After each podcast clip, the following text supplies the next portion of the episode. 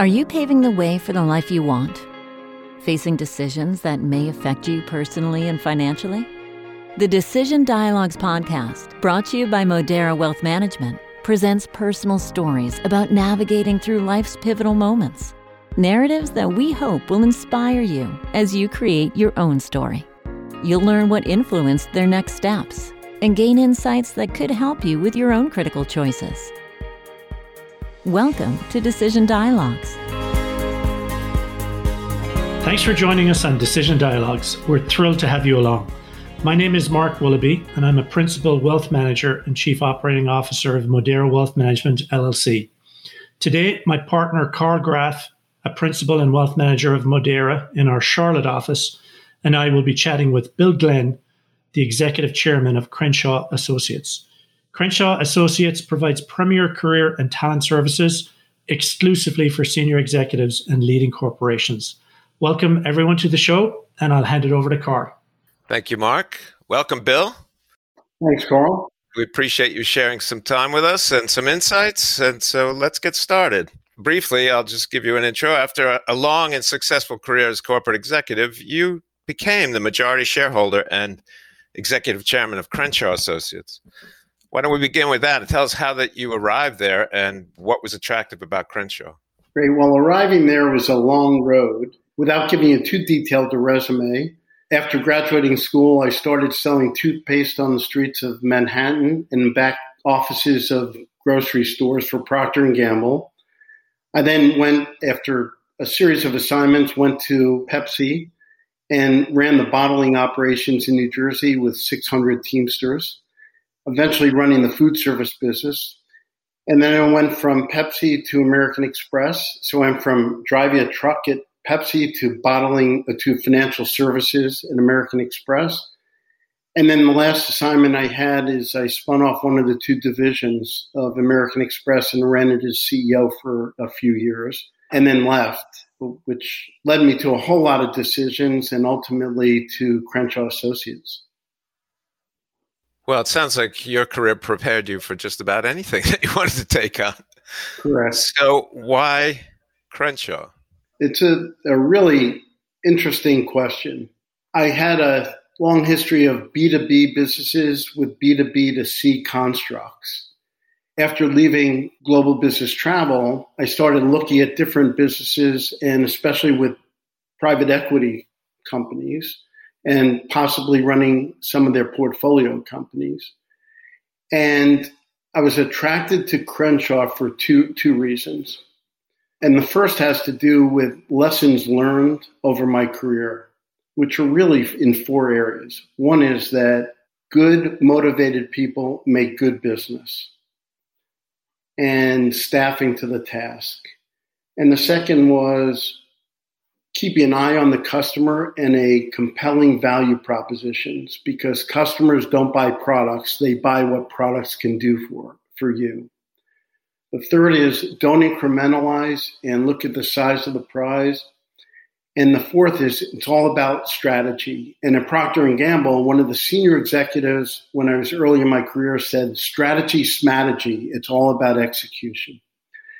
And what I learned is that and noticed is that companies, regardless of the size in the B2B businesses and their senior executives and particularly CEOs, don't spend enough time on customers either in person or just what the value proposition was. And so, A is I focused on B2B to C businesses or B2B businesses with B2B to C constructs. The second was that during my exploration after leaving Amex with PE firms, I thought about where I could add the most value and, and drive a compelling value proposition.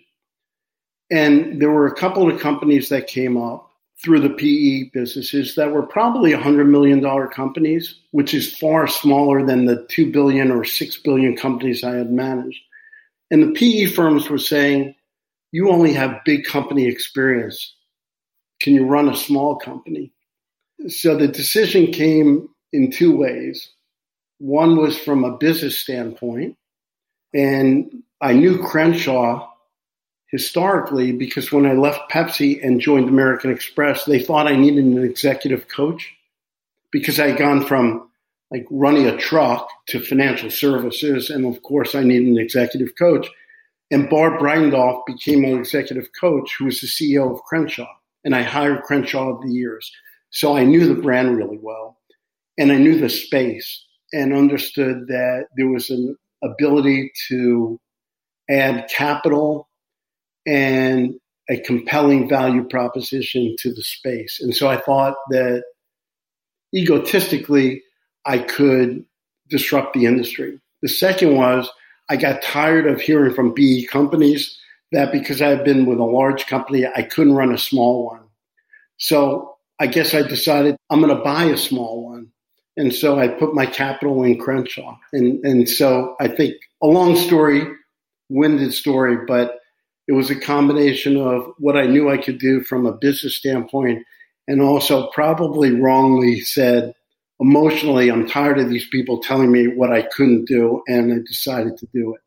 It's pretty interesting. So you literally tried Crenshaw before you bought them, right? That's right. Yeah. and then all the PE people put a chip on your shoulder, and you're like, "All right, I'm going to take you guys on." Right, which is probably the wrong way to make it.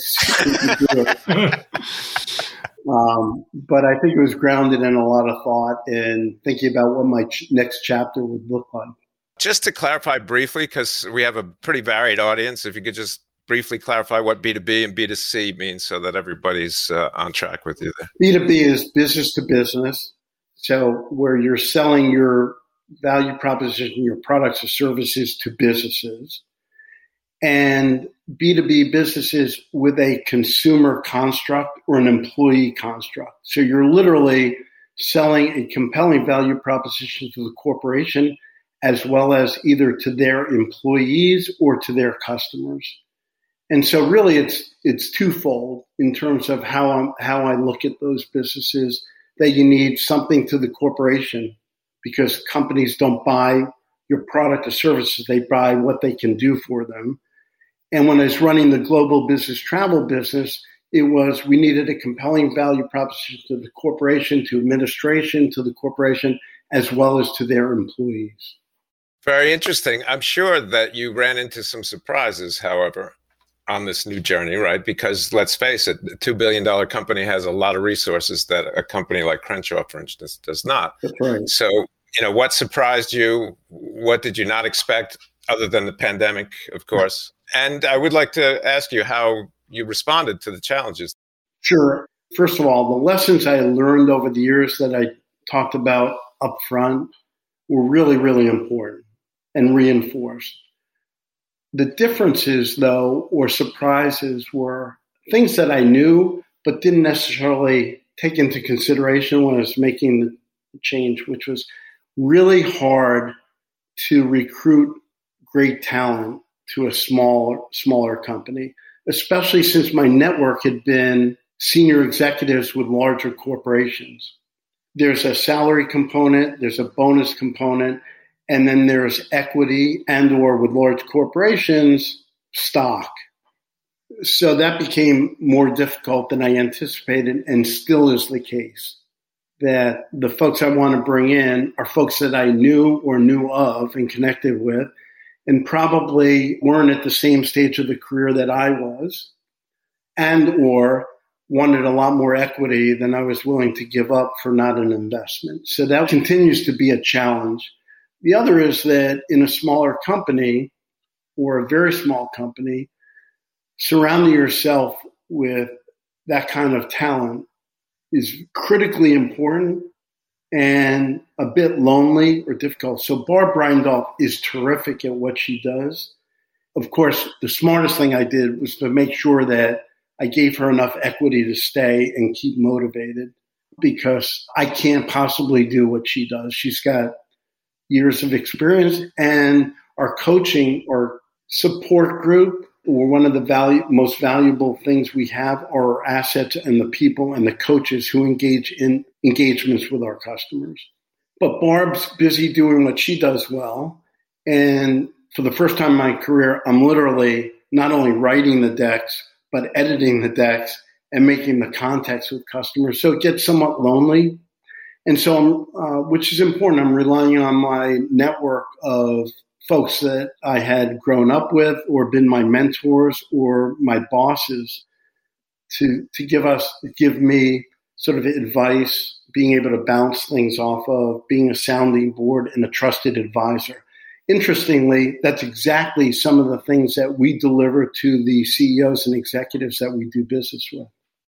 That's uh, that's really interesting. How a uh, your outside network is scaled down. You're bringing in key resources to help you along the way, and how you see how it equates with what you guys are doing. Yeah, important too, Karl. A part of your question, which is I only ever had to worry about getting beat up about my P&L performance, right? And I was running big businesses in the GBT, so large businesses, $6 billion. GBT was a $2 billion spinoff.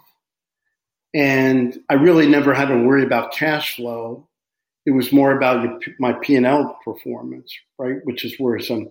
And now all of a sudden, I'm worried about how much cash we have in the business and the flow of that cash. So I never had to look at sort of the, the bank account, which is something that I'm looking at today, which was um, fun because I had always managed the P&L very, very carefully and aware of cash flow and the P&L, but never fully had to worry about it. And today is that that's what I'm focused on occasionally. And with COVID, it became a full time job rather than just occasionally looking at the bank account and our cash flow and the P&L. So, what adjustments did you have to make during COVID? Obviously, cash flow was constrained, so you're looking at things in a different way. And how did you guys adjust to that? And how did you, I don't know, make the make the best of what was available? We'll say. Well, a couple of things. One is that it's a really interesting question because one of the consulting firms that I used as we were looking at some a particular acquisition that we could possibly make has a webinar session every two months, and it's about reigniting growth during the COVID. And all their panelists for three of the meetings have been where demand during COVID went through the roof, and they had to adjust their supply chain, do things in their manufacturing plants to make sure that they were healthy and safe for their employees. And so they asked for comments from folks who had, you know, called in and been invited in. And I said that it'd be really interesting if you had a guest or a panelist where demand went to zero instead of demand was exceed right driving incredible change. So the the example they had is CEO from King Arthur, flour, right? And the minute COVID hit or right after, their demand went up eightfold. And so they had to do things that they had never done before. But it was all about keeping inventory and driving inventory and making sure the quality was in place and issues in the manufacturing plant, but supply chain issue. But none of them that they've had where supply went to zero or demand went to zero. Ours didn't quite go to zero, but approached it. So year one, we grew 55%. And in 2020, our business ultimately wound up down 17%, which we're pretty proud of. But for a period of time, it was very, very soft and cash flow was, you know, very, very tight. And so we had to cut back on some of the investments we made. And unfortunately, I had staffed up and put in capital to grow the business because we were on a trajectory. And so it became pretty difficult.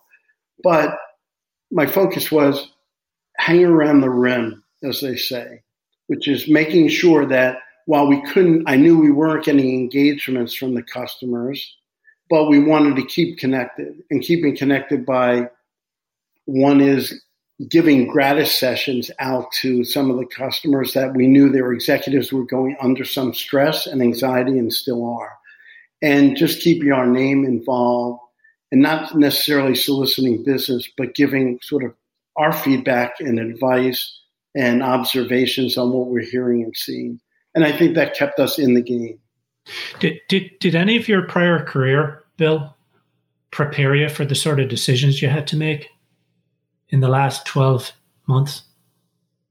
Yeah, I think so. I think, Mark, I, I always pride myself on strict investment and capital allocation in large companies. So I wasn't just managing the P&L. And as I've told Karl over the year, that a lot of my experiences were the most autonomous business units that you could possibly have. So, for example, at PepsiCo, I was running the food service business, which is a lot smaller than running brand Pepsi or, or right the brand business. And so I was able to make a lot more decisions than someone running one of those businesses. Another example at American Express, I chose not to run the consumer issuing business, but the merchant business, which was critically important to the company, but not necessarily day to day focus from Ken Chenault, who's the CEO.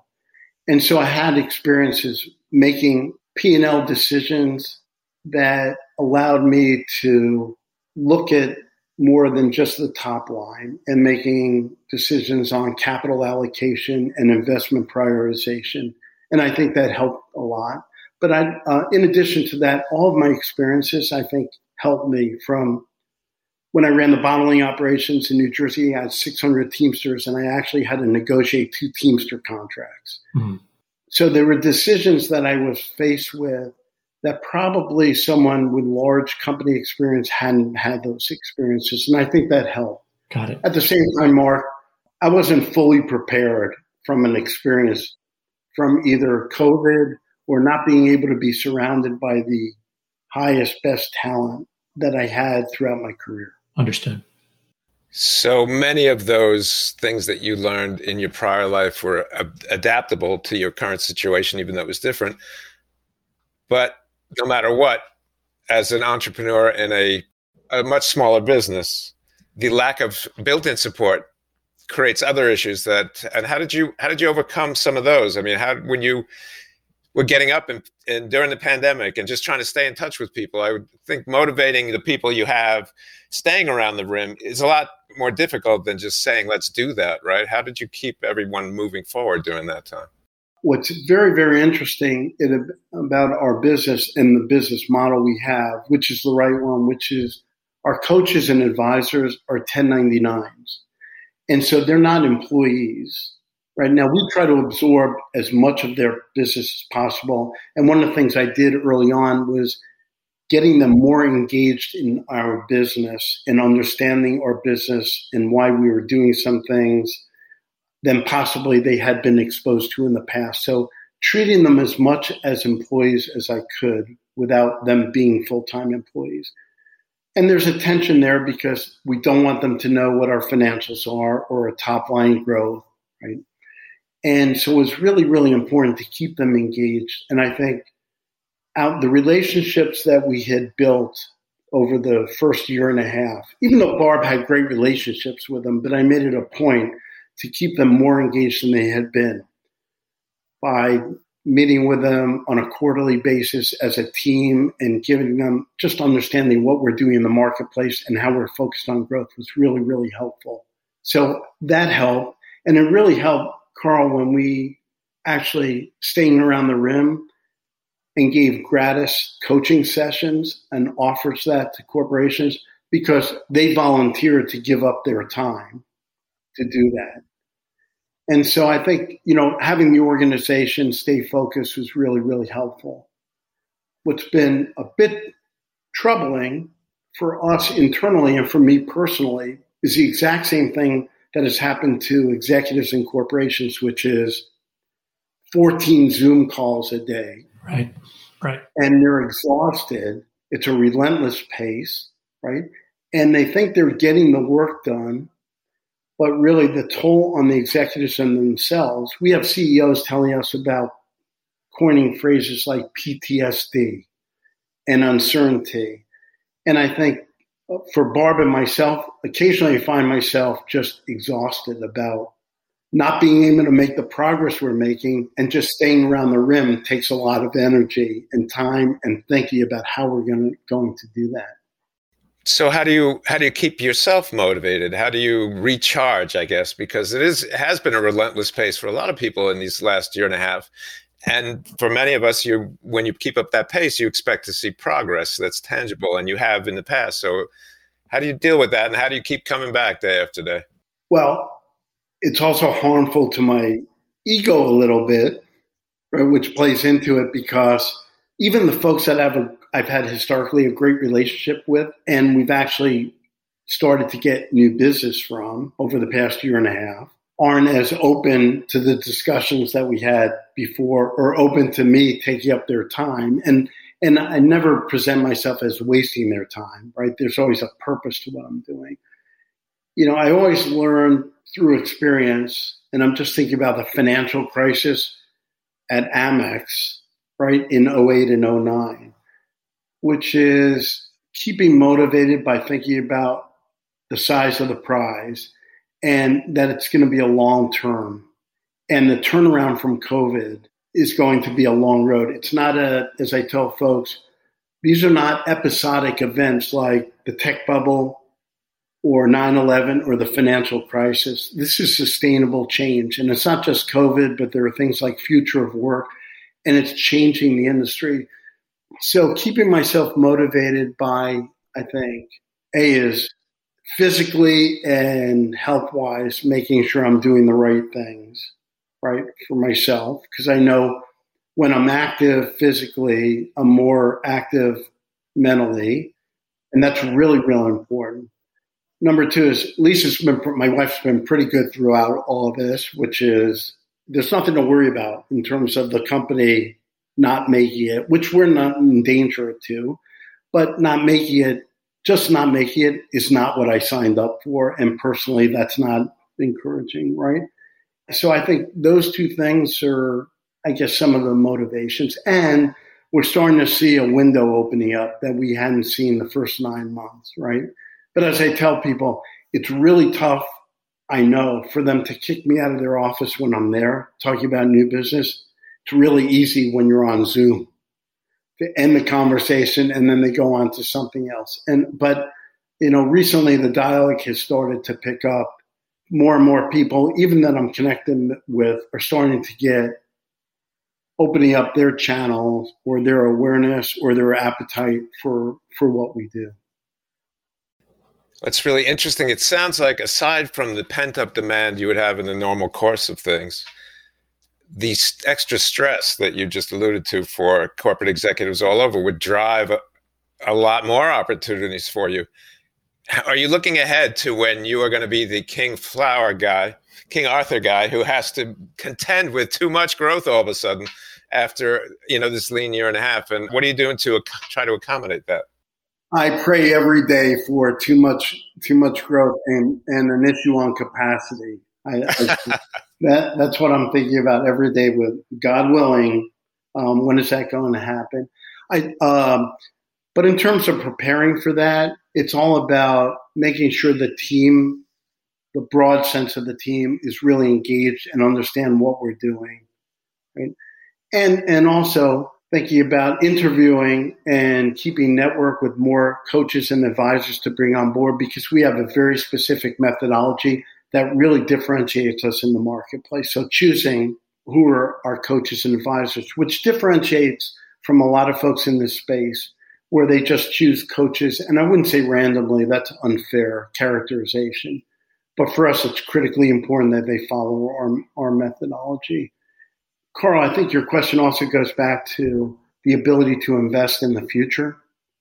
And right now, it's still difficult to make the investments that I want to make to continue to differentiate ourselves just because of cash flow and watching capital very, very closely.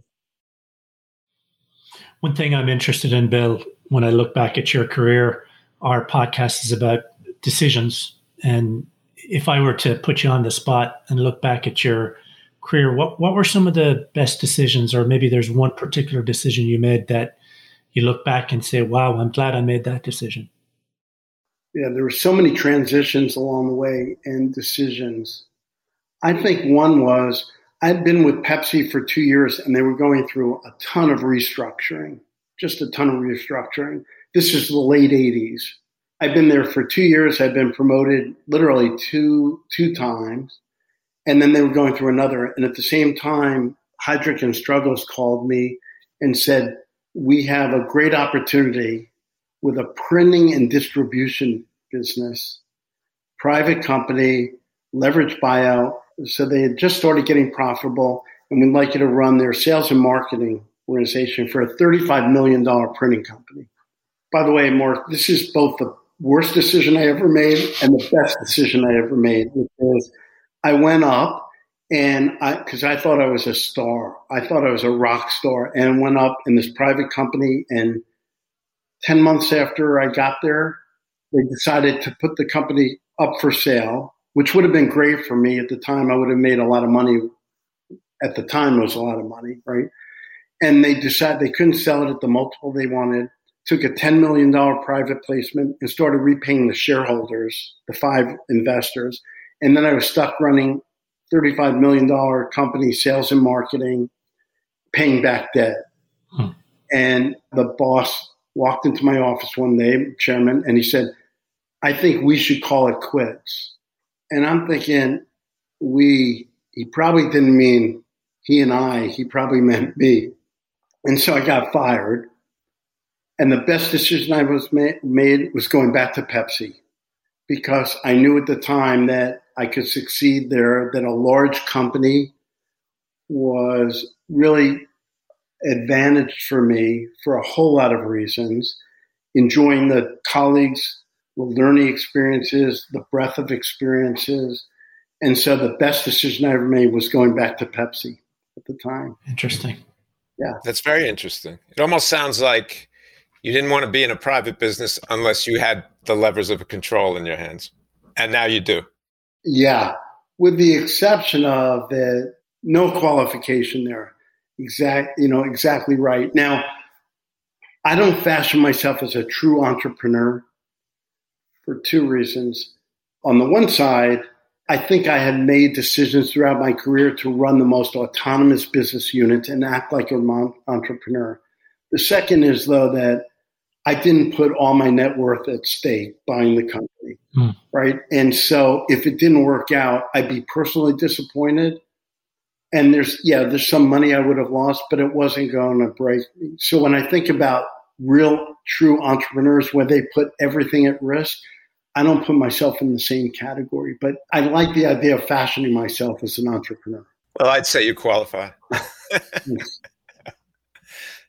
anything else that you'd like to add? How does one thing we didn't touch on is your support network at home, which obviously is a big factor in anyone's successful journey. How did Lisa feel about this this new chapter that you've taken on? Oh, she thought it was going to be terrific because she had more confidence in what I could do than I did, even though I knew what we needed to do to grow the business. I knew the brand, I knew the company, Roger Enrico at PepsiCo once said when he was buying, I forget what company, that you can't pay enough for a good brand, regardless of their performance. And I thought as I looked at the industry that Crenshaw, my familiarity with them and knowing what they could do and my experiences and the right amount of capital could really grow that business, right? And so I had a lot of confidence, but at least I had, I think, more confidence. Uh, she was also supportive that don't worry about it if it doesn't work. Even though she never told me that and didn't think that it couldn't work, I knew it was there, right? And I'm fortunate to have three great girls. I think they were proud of what I had accomplished. Not necessarily what I was going to do, but what I had accomplished. So I think with that as background and and I think over the years, pretty good financial advice and how I how I had invested my money gave me, I think, a lot of confidence. And I, I think Lisa's confidence in whatever happens would be just fine. That's great. Well, it makes me think of one other question, which is you had a very highly successful career by anyone's measure, I would say, but yet you took this leap and a new challenge. Was there an element of unfinished business somewhere in your mind that maybe motivated you towards that, or yeah, say uh, I think one of them. Well, I didn't want to stop working, regardless. I didn't want to stop working. Sounded like you wanted to prove those PE guys wrong too, Karl. Mark, that, that's where I was going to, which is part of it was I had done a lot of things and been pretty successful, and I didn't want to A is I didn't want to end my career, and B is I, the PE guys were all 35 year old who had done modeling and never negotiated contracts with Teamsters where they were literally going to move Lisa and the girls out of our house because they thought there was going to be a strike and right hadn't had that experience. And so part of it which is probably the wrong thing to make a decision based on which is i wanted to prove to these folks because i don't think they cared whether i you know what i did or not but maybe prove to myself a little bit. You put all those motivations into the pot and uh, you end up in a good place bill. I think so. I think all said i'm in a, a pretty good place all right that's great well maybe this is time for the question okay the last question of the day, which is what was the last non financial decision you had to make? It was getting another dog. Oh, boys. That's right. So we had we had had two dogs for a long time, and each passed away within two years of each other, and then so we had zero dogs. And then Lisa said, "We have to get another dog." And so we got Henry, who's a, a mini sheepadoodle. Okay. Terrific dog. And then we have Henry, and he's now two for about a year and a half. And Lisa said, I think Henry needs a, a friend. And so, unbeknownst to me, she had done all the research, which I should have anticipated. And the next thing I know, she and my daughter are driving. My oldest daughter lives in Chicago, driving back to Chicago. And on the way, they stop with a breeder in Ohio. And I have pictures of this other dog with Lisa and Carly. And I knew it was game over. So, Karl, I really didn't make the decision, which is clearly non financial. I was forced into making the decision. And so the last thing part of that is that do not, so this is advice, take it or leave it. Do not buy a dog on February 4th and on February 6th have three feet of snow and 10 degrees outside. And a puppy, which is in the middle of the night where they wake up, that you have to carry it downstairs, bring it outside at three in the morning with three feet of snow on the ground. And that was probably qualifies for the biggest non-financial decision recently that I had to make. Well, I think I can guess who was the one up at three in the morning trudging outside with. Uh, and what's the dog's name? The second dog, by the way. George. George. You and George outside three in the morning. I can picture. He's an English sheepdog. So now at 16 weeks, he's 45 pounds. Wow. Which is larger than Henry, who now has to sort of accommodate. The other piece is that you can never have a big enough house with, regardless. And Chloe, our youngest, moved back from California. She's staying with us for a couple of months, and she has a dog. So there are th- three dogs in the house. Good luck, Bill. Thank, Mark. Thanks a lot. well, thank you, Bill. We appreciate your time today. It's a great conversation. We certainly hope our audience enjoyed it, and I know I did. And I mm. learned a few things that I didn't know about you even after all this time. Thanks, Karl, Thank you. Mark. Thanks a lot. And thanks very much to Karl Graf and to Bill Glenn for letting us listen in on their conversation. We appreciate their time and perspectives. And thank you for tuning in.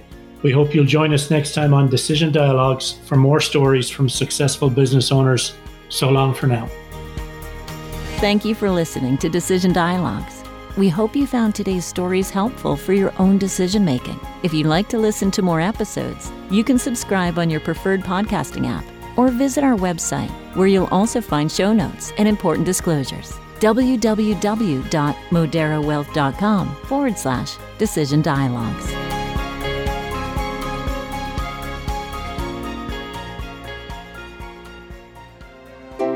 This has been a production of Twin Flame Studios.